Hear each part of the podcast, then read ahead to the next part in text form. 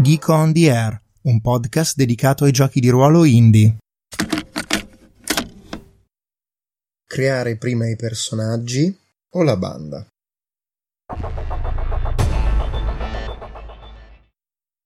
Il manuale in inglese, alle pagine 51 e seguenti e 91 e seguenti, sembra lasciare intendere che prima vadano creati i personaggi, characters, e poi la banda, crew ma sempre il manuale, più avanti, alle pagine 201 e seguenti, sembra dire che si possa fare anche il contrario. E quindi la domanda nasce spontanea. Cosa dobbiamo fare? Dobbiamo creare prima i personaggi o la banda? Questa breve puntata nasce da una constatazione diretta della mia esperienza di gioco concreto. Se create i personaggi e poi ci cucite sopra una banda, spesso accadrà che si vedranno i segni di cucitura e che il risultato non sarà ottimale. Capiterà che vi chiederete che cosa ci fanno un Whisper, un Cutter e uno Spider come quelli che avete creato in una banda di assassini, Assassins.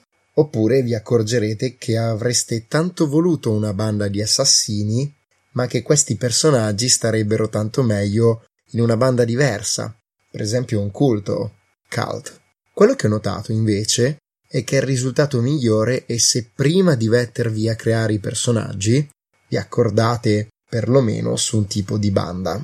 Non dico che sia necessario che creiate tutta la banda prima di cominciare a creare i personaggi, ma penso che perlomeno sarebbe utile che decidiate almeno il tipo di banda che intendete giocare in questa particolare campagna. In questo modo vedrete che non avrete problemi potrete decidere che questo particolare cutter che vi è venuto in mente sta benissimo in questo particolare culto. E lo stesso farà anche il vostro compagno di gioco con la sua idea di Whisper o di Spider o di qualunque altro libretto, playbook, gli sia venuto in mente di scegliere per il suo personaggio. Detto ciò, questa non vuole essere una puntata che dice non seguite il manuale oppure fate come dico io se vi trovate bene a creare prima i personaggi e poi la banda, andate tranquillamente avanti in quel modo. Vi sto solo dicendo che io e i gruppi che ho visto più da vicino, alla prova del gioco concreto, ci siamo sempre trovati meglio a fare altrimenti. Per questa ragione ho pensato di condividere con voi questa mia pratica di gioco concreto.